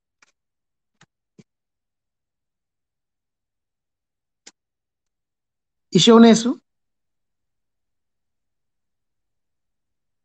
Okay. Ishonesu is a goat, guys. Uh, right, I don't know. Uh, I thought you had a question, perhaps not. Right, um, this is how we are going to Oh, yes, you're there. Hi, KG. hey, Shonesu. I'm I'm I'm good. Thanks for the for the session. It's really informative. Um, I kind of got in a bit late. You probably might okay. have uh, talked about it. Uh, there is talk of the crypto uh, uh, market being highly volatile. So mm-hmm. I don't know in terms of the stock exchange, does that concept of volatility uh, apply? And if it does, how how how volatile is the market, especially the the Zimbabwean stock exchange, or it's a concept that really does only exist in uh, in crypto? I love this question. Um, make my lecturer proud. Right. Um, so when it comes to volatility um, in the stock markets, stock markets are very volatile by nature. You know, um, perhaps as volatile as crypto markets, but I want to put a little bit of a star on that. Um, this this is money at risk, and things can go up and down. We do not have many cases of wild fluctuations on the ZSE. But for those who want to look deeper into this point, go and look up a company called GetBucks. Okay. Um, in the course of 2021, so we are talking from the 4th of January to the um, to, to today, the 29th of July. Um, GetBucks has gone from uh, somebody can correct me if I'm wrong, but I believe GetBucks went from it was 23 cents to um, did we peak at sixteen dollars? And today we are down to just under five dollars. Okay, so you that's a that's a huge spread. So volatility is there, and you know it goes back to what I was saying about. Um, I don't know if you caught this part, but where I was saying that you know this is why we always advise to buy good businesses, businesses with some sort of sign of a good and stable future. It helps. It's not a guarantee, but it helps. Okay. Ah, thank you. Thank you so much. Right. Uh, I've got a question here from the financial preacher, Uncle. How are you, Uncle? Um, his question is asking because I, I, spoke about the ETF, and one thing I, I, I forgot to mention was that um, if if you are intent on buying the Old Mutual ZSE Top 10 ETF, you can do it through a stockbroker. You can do it through ZSE Direct, the online platform, which you can register on for free. Currently on Ctrade, they are working to get the ETF available, but it is not yet available on the platform. Unfortunately, I don't know. um, I, I don't know when it will be done. I do look forward to it myself. But for the moment, if you are going to go into the ETF, ZSE Direct or through a broker. Uh, then I've got a question here from Nasha Wilson um, does the ETF pay dividends? So, right, thank you very much. I sometimes I forget some of these things. Now, with the ETF, all the benefits of shareholding flow to the owners of the units in the ETF. So, if the companies in the ETF pay dividends, you will be given your portion of that dividend that is entitled to your units of ownership in the ETF? So, short answer yes, the ETF does pay dividends. Um, right. Yeah, so I've got a message here from uh, Zim Youth ZSE Investor saying you can buy the ETF on C Trade now. Uh, we are aware that the Ctrade, the, the ETF does show up on C Trade, but um, in our in our communities, we have not um, had confirmation of a purchase of the C, of the ETF through Ctrade. So that's why I was very cautious in the way I spoke about Ctrade, working on getting the ETF there, but it not yet being available. So it does show up, it does pop up. You can make a request to buy it, but I do not know anyone who has managed to buy the ETF through Ctrade yet. If anyone has, please let me know because that that would be good news. I've tried myself. I have uh, an order that's been open there for for for you know what is it now three weeks or something, and you know nothing has come off it. But we we we, we do look forward to that. And uh, if anybody has managed, or if you yourself have managed ZSE's investor, please let me know. Right now, uh, finally, we are supposed to finish at 7.30, but yeah, eh, this is life. So finally, my tips. Um, this is a mix of tips for people who are just starting, people who are contemplating starting, you know, people who are in it, maybe people who, uh, not to mention anyone, but maybe people who bought two years ago and haven't bought anything since. um, my first tip to you is start. Look, guys, the hardest thing is getting started. Uh, particularly, and and you know, I know a lot of people will have have these problems, but when you're meeting new things and interfacing with new things, um, to put it in perspective, I studied finance, I worked in finance, um, but when it came to using these platforms, I was a baby. I was learning from scratch. So for me, I had the benefit of understanding finance, understanding stock markets, understanding investing. Yet I still had teething pains of learning how to use these things. So you can imagine how it is for someone who then have no knowledge of finance, no knowledge of stock markets, no knowledge of all of this, and must also learn how to use the platform. It's a daunting task. But the only way to get through it is to start, right? Those people who do want to start on the ZSE, I know uh, I look, I understand how things are in our country. You know, let's not lie to each other and be like, "Hey, we're balling." We're not. Um, so a lot of people ask me, "What's the minimum you recommend?" Um, you, like I said, the, the the actual rules on the platforms are minimum 100 Zim dollars, right? A lot of people will tell you right now that you can get invested with as little as 500 Zim dollars or a thousand Zim dollars, yeah, you know, the, the difference from person to person. In KG's humble opinion, 2,000 Zim dollars is the minimum you can start with right now. Um, because if you start with something like $500, you're going to be limited in terms of the companies you can reach. And by my uh, estimation, I would say there are only, uh, and this is pushing it. Don't don't take this as gospel. This is off the top of my head. I would say there are maybe three or four quality companies on the ZSE uh, which are below five dollars. Yeah, maybe okay. Yeah, three or four quality companies.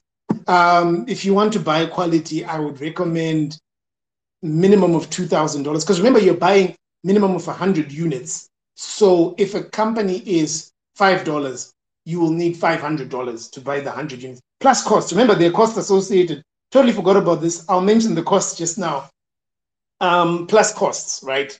So when I say $2,000, that's going to allow you to buy 100 shares of uh, a $20 a share company. Uh, my favorite company is currently under $20. So that's a good, that, that, that, that's why I chose that. My favorite company were around 50, I would have said 5,000. Okay. But number one, get started, get in there, um, go through the teething pains, get to know the system. Starting is the hardest thing you'll ever do. After starting, the next most difficult thing is sticking to it. Now, I don't know how your wallet is built, but I can tell you how my wallet is built. My wallet is built on monthly income, right? And I have other income, of course, that comes in here and there, depending on you know side side gig and so on and so forth. But it's also fairly predictable income. Um, the point I'm trying to make is stick to it. Um, set yourself a target you know, if you're going to be a 10% or 10% of your income every month or however often you earn income goes into investing, do it. If it's 20, do it.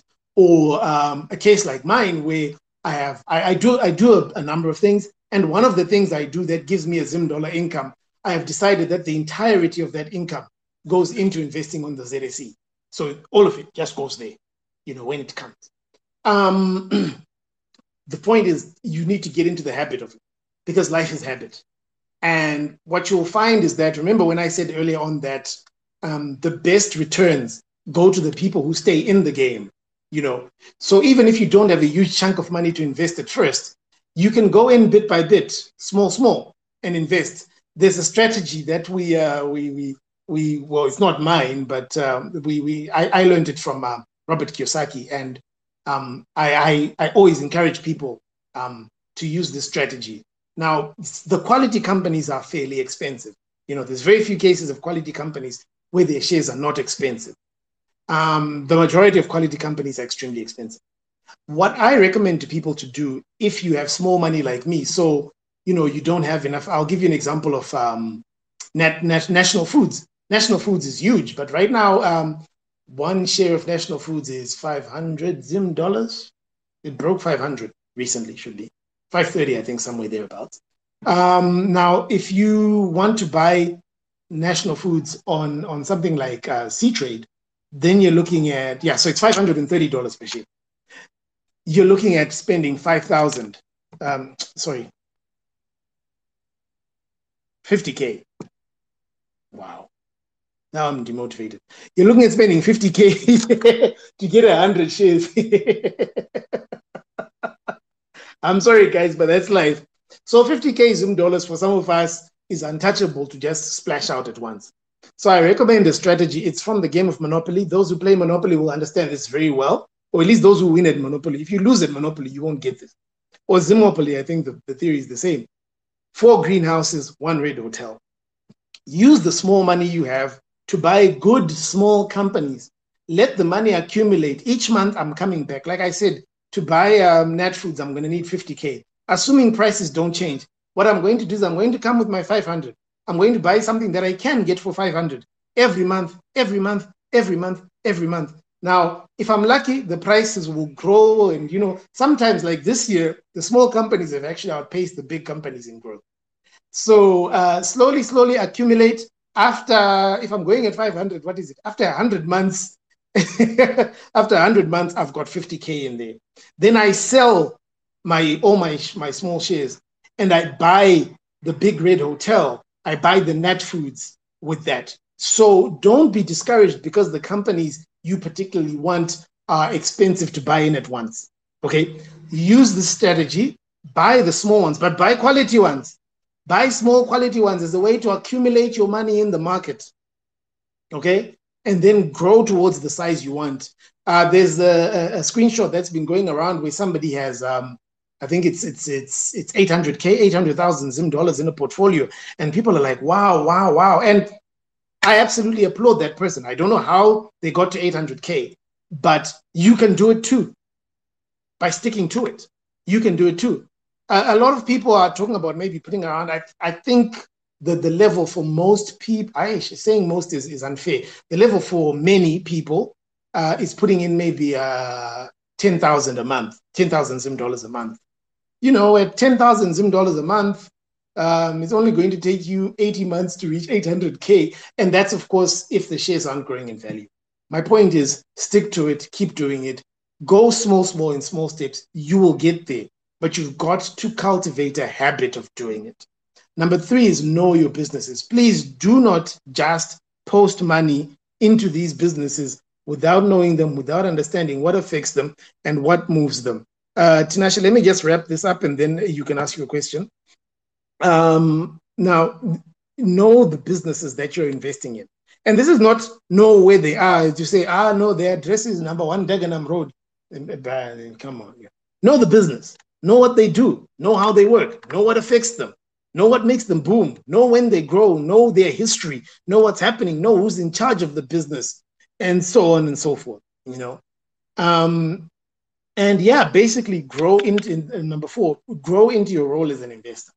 You know, none of us started knowing everything we know today. We grew into it. So allow yourself the opportunity to grow into, into the position you want to be in. We all want a million, uh, um, well, want a million US dollar portfolio, but we'll take a million RTGS portfolio at the moment. You know, we all want that. Um, we're not all going to get it uh, or at least let me say we're not all going to start with it. I think that's that's the more important thing. Uh, but you can grow into it, and this is so important, especially when it comes to stock market investing. Now, uh, I, am not I'm not young, uh, but for someone younger than me, they might have you know uh, 30, 40 years to do this. You know before they they they they, they go into pension mode or whatever. But the point is like use the opportunity you have to grow you know, grow into the role you want, grow into the portfolio you want. It's not about what you start with. Okay. It's about what you make out of yourself once you start. Right. And my final point is risk management. Now, this is uh, such a big issue uh, because it ties into a lot of what I've just been saying. And that's why I had to bring risk management last. Understand that when it comes to rating companies and doing all these things, you need to insulate yourself from risk. Now, people will talk about diversifying. I'm not a fan of diversifying for the sake of diversifying. But when you know that a company is a speculative position, and I'll give you an example of a speculative position. Guys, I bought into GetBucks when it was a dollar because I saw that this thing is going somewhere. And I sold out of GetBucks at $9.60, right? Before, before it hit its peak, and before it, it started reversing, reverse giant. I knew that GetBucks was a risky position. I wasn't a hundred on on on on on the fundamentals behind GetBucks.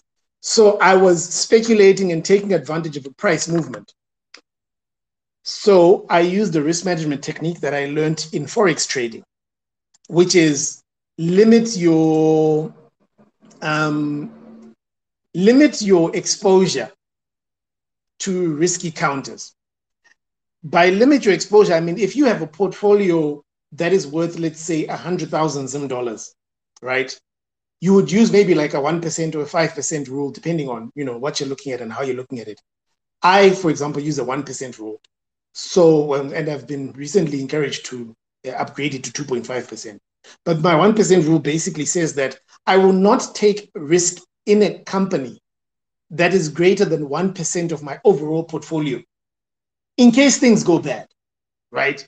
Now, my thing is ridiculously conservative. It's ridiculously conservative, but it has saved me and it has kept me very, very happy with the returns I've gotten on the market. because you know with GetBucks going from a dollar to nine nine point six, that's you know almost uh, ten x my money. And while the immediate thought would be, ah, oh, you know, if only I'd invested more, I would have made more. You also have to realize that it, it, in GetBucks, I wasn't exactly doing any smart investing. It could have gone the other way. So imagine if I'd taken half my portfolio, put it on GetBucks, and then things go the other way. It would have been a terrible experience. So while I, I will feel that maybe I missed out on a little bit of the gains because of my conservativeness, it also works for me.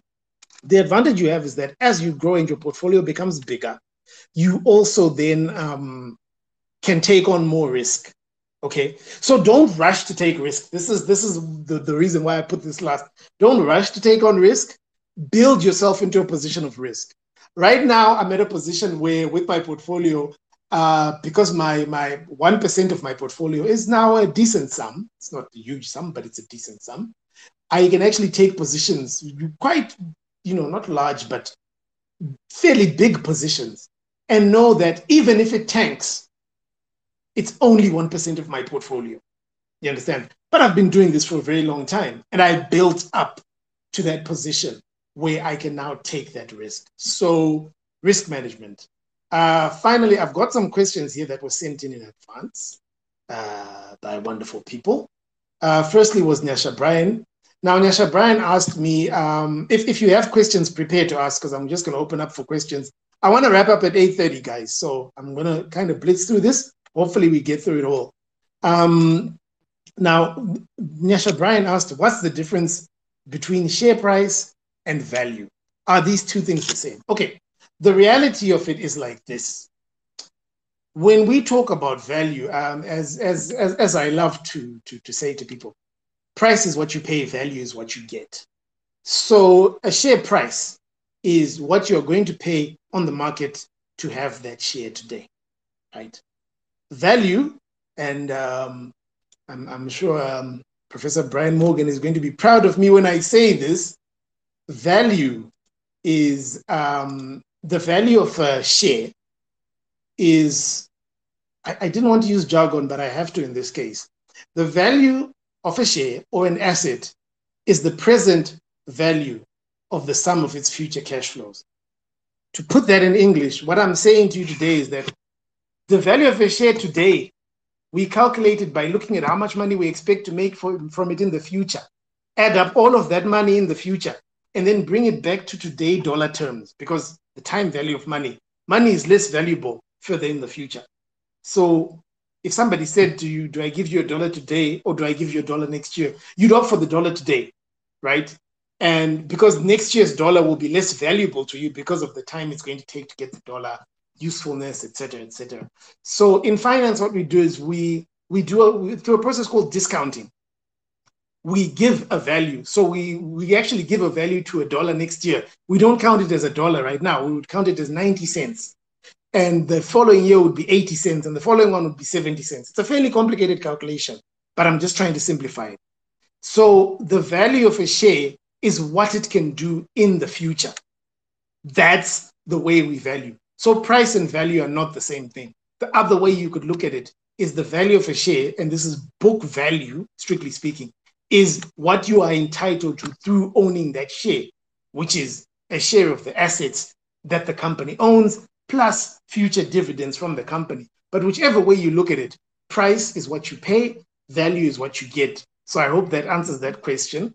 Um, then I've got a question here, which I was so happy to see because I never would have thought of it in a million years. From I'm James Baldwin. I hope you're still tuned in. Um, now, James Baldwin um, asked, I was wondering if the ZSE has derivatives available? If so, how do I go about it? Okay, is there a designated market for, market for derivatives or is it handled by the exchange, right? Now, to quickly explain, derivatives are um, dynamic products. And what I mean by dynamic products is that the way we make money on the ZSE, as we've been talking about, is you buy. So if shares are a dollar, you put up a dollar, you buy that share for a dollar, you hold, and then when you want to make the money off it, you sell that share maybe for $5 and you get the $5. Derivatives are dynamic products which allow you to work with um, assets and securities in different ways. Um, for example, the option. one of the, the favorites of the world. Um, the option is where I see you with shares, with a share that's worth a dollar. I say to you, you know what, my friend, I like your share, but I don't want to buy your share right now. Can I pay you 10 cents so that uh, a year in the future, I can buy that share from you for a dollar fifty? This is a signed contract. Okay. Well, in, a, in an option, I, I would have the, the option to buy it from you. Okay. So I would say to you, in one year, if I so please, may I buy that share for you from you for a dollar fifty? You would sign, you would take my 10 cents, you would go and buy a suite with the 10 cents. In a year, the value of the share will go up to five dollars. I will come and I'll say, remember, we have an agreement. So please hand over the shares at a dollar fifty. And then that would allow me an immediate profit because I buy it at a dollar fifty, and then I can sell it immediately on the market. And for five dollars, I'm making an easy three fifty. You know, uh, this this this is. I'm, I'm just trying to explain that derivatives give people more ways to play around with shares. Now, the Zimbabwe Stock Exchange has had derivatives in the past. We do not currently have derivatives. We are working on bringing back derivatives to the market. In the past, our derivatives market was plagued by uh, questionable practices, which you know is something that we that that unfortunately we have to experience in Zimbabwe. But in the past, we've been plagued by uh, you know questionable practices in our in our derivatives market. So they are working to bring back the, deriv- the, the derivatives market. COVID has obviously um, taken a knock to some plans that were being put in place to bring some things to the ZSE. So um, derivatives are currently not available. They will be available. Um, I cannot tell you when, but we look forward to not only having them, but to having a better version than what we had last time, which ended up becoming a manipulation circus by people. I've got a question here from Uncle, the financial preacher. Um, he's asking about the ETF or equity fund unit trust in terms of return, which one is better? Now, I didn't talk about unit trusts, but unit trusts are another way to get into the ZSE, but not directly. Unit trusts are also based on funds. They are unit trust funds. So they're very similar to the ETF a company like Old Mutual, Platinum, Datvest, something, will put up a lot of money, invest in a particular thing, and then break up the units of that fund into small units. The only difference between unit trusts and the ETF is that unit trusts are not traded on the exchange like the way an ETF is. There are other minor differences, but we won't go into them too much. Now, um, you can get unit trusts through a number of companies. Startupbiz.co.zw, there is an article that um, talks about the unit trust companies and the, the, the unit trusts that are available and how they're performing. And you can also look at um, um, the actual companies, the investment companies in Zimbabwe, to then find um, how to get into those uh, unit trusts. They are very useful, um, less involving, of course, but still very useful, especially for the beginner who's not sure how to allocate their money. Uh, the unit trusts have the advantage of being professionally managed funds. So there is someone sitting there and calculating and making sure that the fund makes as much money as possible. Um, now, Uncle's question uh, was the ETF or the equity fund unit trust. You know what? Unfortunately, I don't have the numbers on the top of my head, but I'm going to stick my neck out and say that the equity unit trust fund is performing better than the ETF because the ETF is only doing 100 and I'm pretty sure from the last time that I looked at this for June, the um, equity trust fund was doing better than than than than a hundred percent return. Um, yeah, so that's that's that's that on that.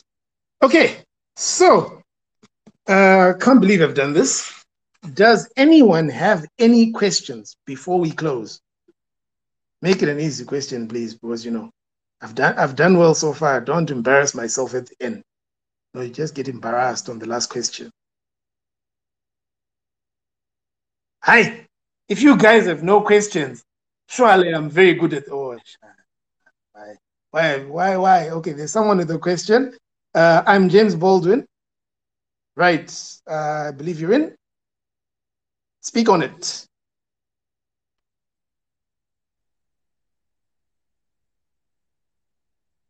Okay.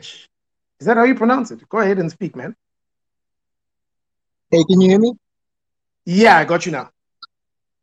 Yeah, I had a question. Uh, so you were talking about um, uh, institutional investors early on and brokerages. My question is, how big of a pool is the institutional investor sector in the ZWS? And um, uh, the institutions, the brokerages themselves, how, how are they making the money for retail orders? How are they uh, able to make up that? Obviously, if you provide a service, you have to make it up somehow. Is there a fee you pay, or is it a question of like payment, of, like orders or routing? How do they make up that money? Okay, thank, thank you for that because that's an issue I keep forgetting to speak on. All right, so your first question was um, look, in terms of the Zim space, it is dominated by um, institutional investors. I cannot tell you exact numbers, right? But I can tell you that it is heavily, and I mean heavily, dominated by institutional investors. Um, if I had to give you a ballpark figure, I would maybe say at least 75% institutional on some level uh, investors in Zimbabwe.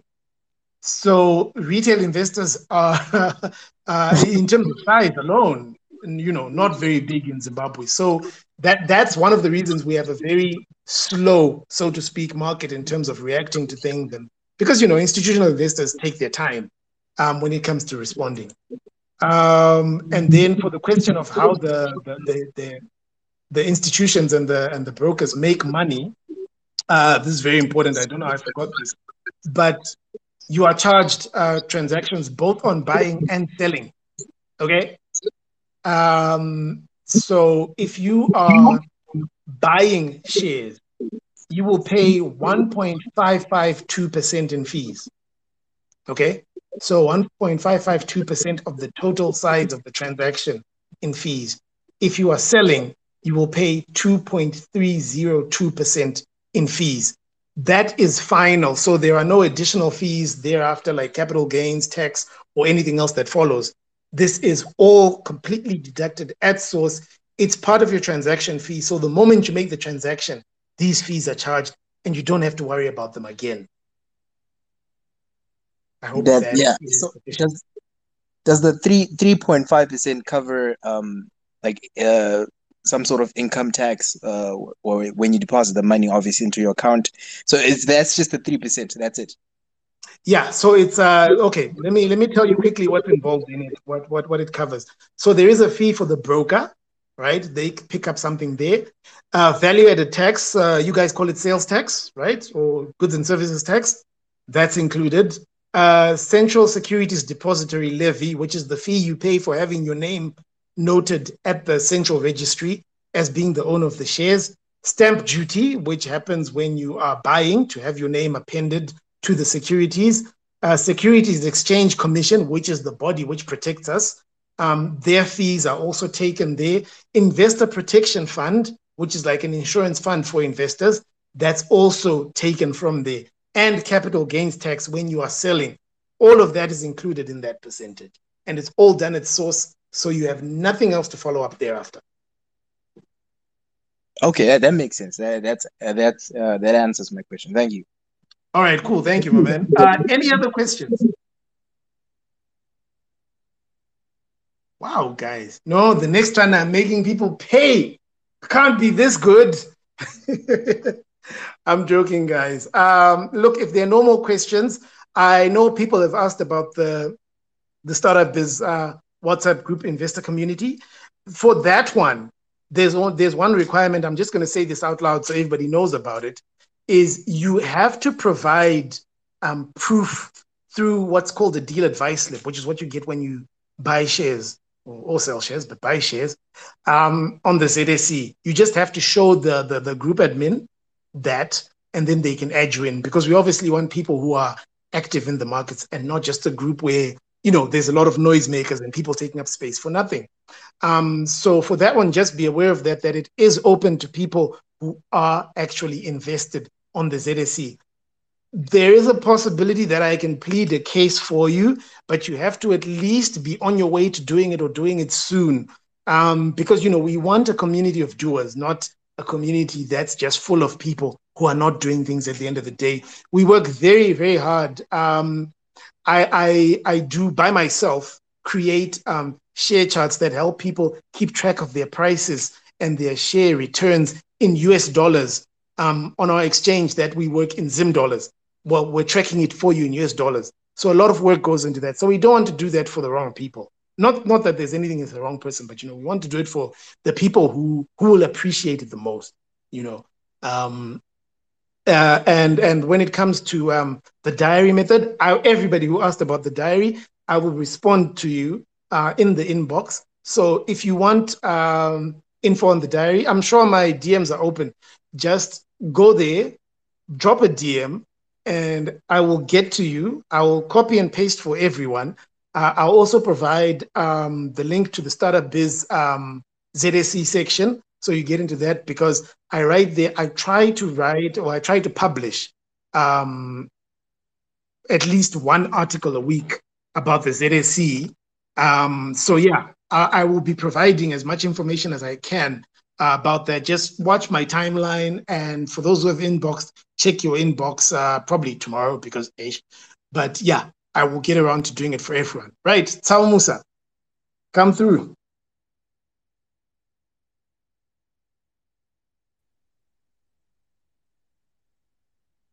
Hi, my guy, I thought you had something to say.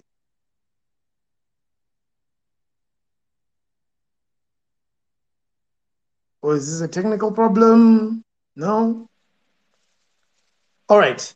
Um, um, look, guys, I've been speaking for two hours. Thank you, everyone, for coming through. Uh, really means a lot to me. Um, I hope I was helpful. I am still open to questions in my inbox. For those people who had questions such as what companies are a good idea to invest in, look, I don't do that. Um, even even in private. And if, if you if you want to know, come to me in private, hit up the DM. I will gladly have the conversation with you. However, the way I work when it comes to that, I will tell you what I am buying. I will tell you why I am buying it.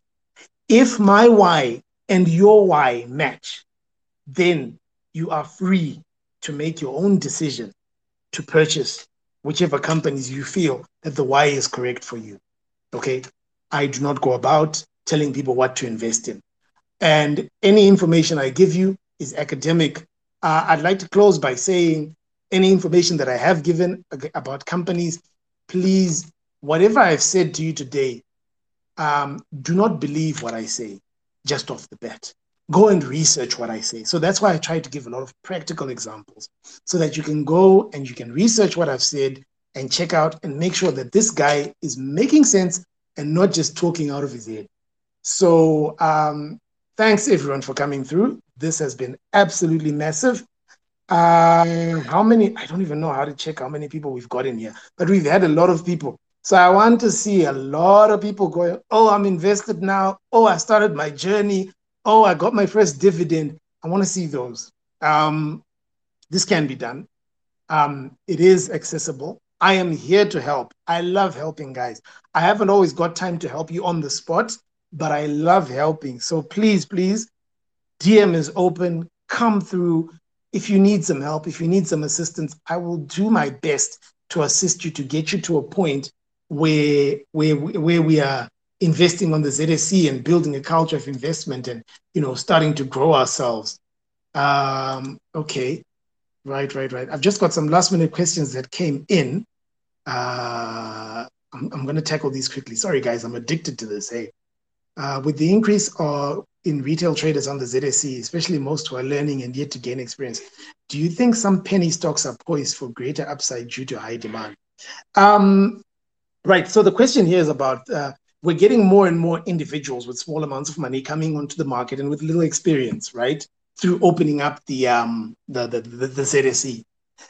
So the question is, do these people um, increase the, the, the, the the gains and therefore the demand encounters? And short answer, yes, they do. Um, however, please remember, oh, this question came from Zim Youth ZSE Investor. A rising tide raises all boats. More money in the market is more money in the market. And while the money might be skewed towards a certain side of the market because of you know lack of knowledge or lack of uh, financial power, um, a rising tide raises all boats. And the more retail investors we get in the market, it's going to benefit every single counter on the market, except for the really, really bad ones. I won't mention names, but just know they're really, really bad ones. Uh, in theory, in my opinion, right? Uh, okay, that's a request for diary method. Now, okay, there we've got a request for the WhatsApp group. That's fine. Um, okay, that's a diary method request. All right, so that's it, guys. I believe we're done. Oh, wait, there's one more. All right. Uh, okay, so I've got a question here from Vuichas just asking about uh, the percentage the broker takes when you buy or sell. I'm just going to repeat that. When you are buying, you pay 1.552% in fees. When you are selling, you pay 2.302% in fees. Round trip, that's around about 4%. So if you buy something and sell it, 4% in total.